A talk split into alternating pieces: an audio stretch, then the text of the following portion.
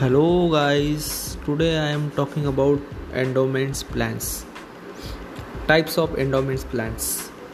Firstly, participating plans. The party policyholders are participant in insurance company profits that are given in the foreign of bonus like ICICI Prudential Future Perfect.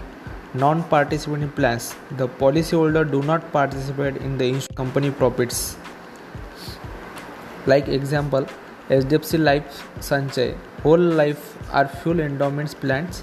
The entire life of the policy holder till his debts or up to 100 years in covered basic sum assured maturity date benefit. Example hdfc life uh, sampurna samruddhi plan